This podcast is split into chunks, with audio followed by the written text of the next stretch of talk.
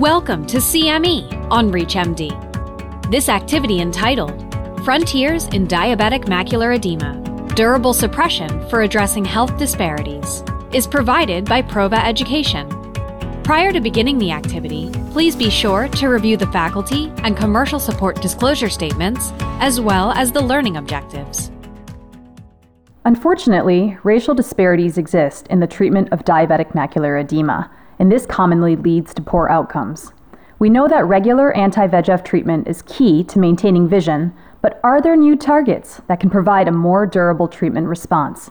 This is CME on ReachMD. I'm Dr. Christina Weng, and joining me for today's discussion is my friend and colleague, Dr. Arshad Khanani. Arshad, welcome to the program. Thanks, Christina. It's great to be here. Great to have you. Well, Dr. Rishi Singh has new research that underscores how the progression of diabetic macular edema, or DME, depends not only on screening and treatment, but also on disease burden and access to healthcare. Can you briefly review what his data showed? Yes, Christina. He did a very interesting study. What they did was they characterized the association between socioeconomic factors and anti VEGF utilization and looked at the outcomes in patients with DME. And what they found was that baseline visual acuity is worse in Hispanic populations versus white population and patients with Medicaid. And the visual acuity outcomes are actually worse in Hispanic and African American versus white population and patients with Medicaid. So I think the bottom line, Christina, is that, and we are very aware of this in our practice, that there's less access to care, which leads to fewer injections, which leads to poor outcomes. Again, highlighting the fact that patients need to be treated frequently to have good visual outcomes when they have diabetic macular edema. Absolutely. I think that really nicely reiterates it from a very objective standpoint. And I agree with you, Arshad, that I see this especially at the county hospital where I work, where there's a larger proportion of patients from ethnic minority groups as well as lower socioeconomic status groups. So we do see that. And other studies have corroborated what was found in Dr. Singh's study. I'm going to show you on this slide here some interesting data from one study that was published last year that also found that there were racial disparities in response to treatment for DME. And the investigators in this study found that black patients had a lower odds ratio of vision improvement following initial bevacizumab injections compared to white patients. While the reasons behind this observation are likely multifactorial, what I can say is that it's very frustrating to see these patients lose vision. Now, the current standard of care in DME is anti VEGF therapy, and despite this being highly effective, it only targets the VEGF molecule. But we know that other factors are involved in vascular permeability and neovascularization. One of those factors is angiopoietin 2, or ANG2, which, along with VEGF A, is also elevated in the vitreous of patients with diabetes. Arshad, can you tell us a little bit more about this molecule? What is ANG2? So Ang2 is, as you said very nicely, Christina, is elevated in diseased vessels. So in normal vasculature, you actually have Ang1, which does stabilization of blood vessels by activating Tie2 receptors. So what happens in diseased vessels is what's called the angiogenic switch, where you have higher level of Ang2, which leads to dephosphorylation of the Tie2 receptor, which in turn leads to vascular leakage, destabilization, and inflammation. And as you suggested, we have data from, vitreous from patients with diabetes as well as AMD and RVO that Ang2 levels are activated. So basically, it's synergistically working together with VEGF in disease vessels, leading to leakage, inflammation, and pericyte loss. And I think the key here, Christina, is that can we block Ang2? Can we improve outcomes in our patients with diabetic macular edema by going beyond just VEGF-A inhibition? That's really interesting, Arshad. So I hear about this new molecule, faricimab, which targets both VEGF and Ang2, which you just told us is also an important part of the angiogenic pathway. Can you tell us a little bit more about faricimab, how it works? Yes, Christina. So it's exciting that we're going beyond VEGF inhibition, as I said. So faricimab is actually a bispecific antibody. It's the first bispecific antibody designed for ophthalmology, and it has two arms. One arm binds Ang2, the other arm binds VEGF-A, and then the FC portion has some mutations that are designed to decrease uh, inflammation as well as systemic exposure. So, very exciting molecules really leading to dual inhibition of VEGF-A and Ang2. It's great to hear about investigational therapeutics that have a different mechanism of action from what we currently have. For those just tuning in, this is CME on ReachMD. I'm Dr. Christina Weng, and joining me today is Dr. Arshad Khanani. We're talking about how we can potentially decrease the treatment burden of diabetic macular edema by targeting new pathways beyond VEGF. So, faricimab, Arshad, sounds like a really promising agent with its ability to target both VEGF A and Ang2. What clinical evidence do we have for using faricimab in the treatment of DME? Can you update us with the latest phase 3 data? Uh, yes, Christina. So I think the good news is that we have a large amount of phase two data that led to the design of the phase three Yosemite and Rhine studies in patients with DME. These studies are global, randomized, double masked studies that looked at the efficacy and safety of faricimab compared to aflibercept in patients with diabetic macular edema. So there were three different arms in this trial. Number one was aflibercept per the label with five loading doses followed by Q8 week treatment. The other arm was faricimab Q8 week dosing.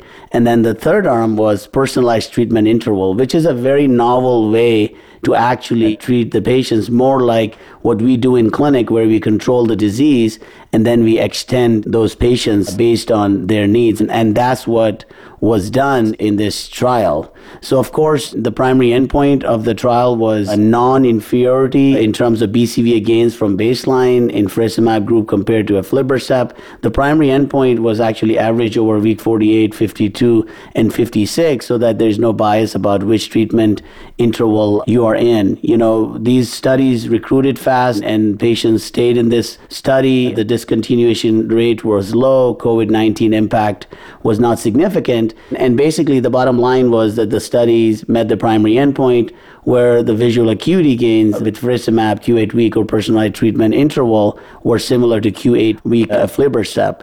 I think the key here, Christina, is how can we differentiate in terms of what inhibition of Ang2 is doing compared to just VEGF-A. So you see that effect in CST, where we see that there is change in CST from baseline when through week 56 that consistently favored faricimab compared to aflibercept. So patients who received faricimab actually had drier retinas compared to uh, aflibercept, and that was also seen in looking at patients who had absence of DME, where patients treated with faricimab had less of DME compared to aflibercept and then also absence of intraretinal fluid. So overall, better anatomic improvements compared to uh, aflibercept, but also the durability. I think that's another unmet need is durability where patients don't want to get frequent injections. So over 70% of patients in Yosemite and Rhine studies were on at least Q12 week dosing interval at week 52. And of course, safety is crucial. And what we saw that safety was comparable between the group. There was slightly increased rate of intraocular inflammation in the faricimab group, which was 1.3% compared to aflibercept, which was 0.6. So I'm really excited about having faricimab available to help our patients with diabetic macular edema. Excellent summary, Arshad, and that's really exciting data to see. I mean, for more than half of the patients in the faricimab to be able to reach a Q16 week treatment interval at one year suggests that this could offer a meaningful reduction in treatment burden for our patients. And it's also encouraging, of course, to see that this agent seems to be well tolerated from a safety standpoint. Now, you mentioned this earlier, but the concept of reaching beyond VEGF makes a whole lot of sense to me, since DME is a multifactorial disease. What are some other promising agents that target factors aside from VEGF that are also in the pipeline? So when you look at ongoing trials, there's actually many different mechanism of action that are looking at going beyond VEGF inhibition. The two that I've been closely involved with and have presented the data on, number one is THR149, which is a plasma kallikrein inhibitor. We know that plasma kallikrein or pKal level are elevated in patients with diabetic macular edema. And as you mentioned that, you know, up to 30 to 40% of patients don't respond to anti-VEGF therapy because it's a multifactorial disease. So we need to look at MOAs that are different. So THR 149 targets a pKal and the phase one data showed that it was well tolerated with uh, no dose limiting toxicities.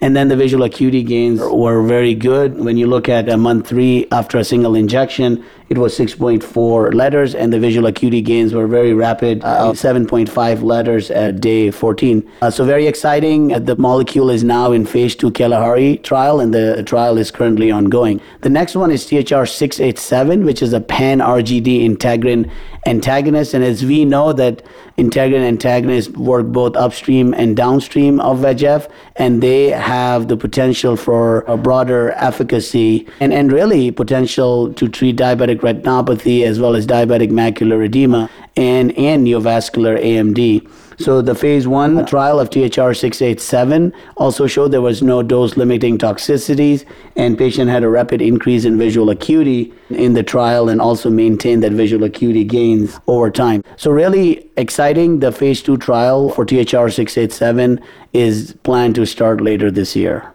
Thank you for that summary and update. It's really exciting to hear about these broadened approaches, and we look forward to forthcoming data.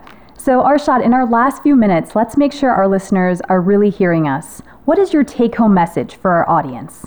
I think, Christina, the bottom line is that we know that patients with DME get undertreated in the real world. And of course, there are disparities based on ethnicity and access to care, as we discussed earlier. So I think our goal as physicians is to maximize the visual acuity gains in our patients. And that's why it's exciting to have novel mechanism of action to really improve outcomes in patients and agents having greater durability will help us address that. So super exciting, hoping that faricimab will be available soon within the next year or two to help our patients. And then of course the other molecules that are coming down the pipeline. So very exciting times for physicians as well as patients. I totally agree. It really is encouraging to see all of these new mechanisms of action and how efficiently they're moving along in the investigational pipeline as well. My take home message that I'd like to emphasize for our listeners is that treatment burden is a huge unmet need in DME. And because of many factors, this issue is magnified even more in minority populations. Faricimab, which blocks both VEGF A and Ang2, along with other potential new treatments, which you really nicely covered, may help reduce treatment burden and ultimately improve visual outcomes for our patients with DME. Well, that's all the time that we have today. I'd like to thank our audience for listening in, and thank you, Arshad, for joining me and sharing your valuable insights. It was a pleasure speaking with you. Thank you for having me, Christina. You've been listening to CME on ReachMD. This activity is provided by Prova Education.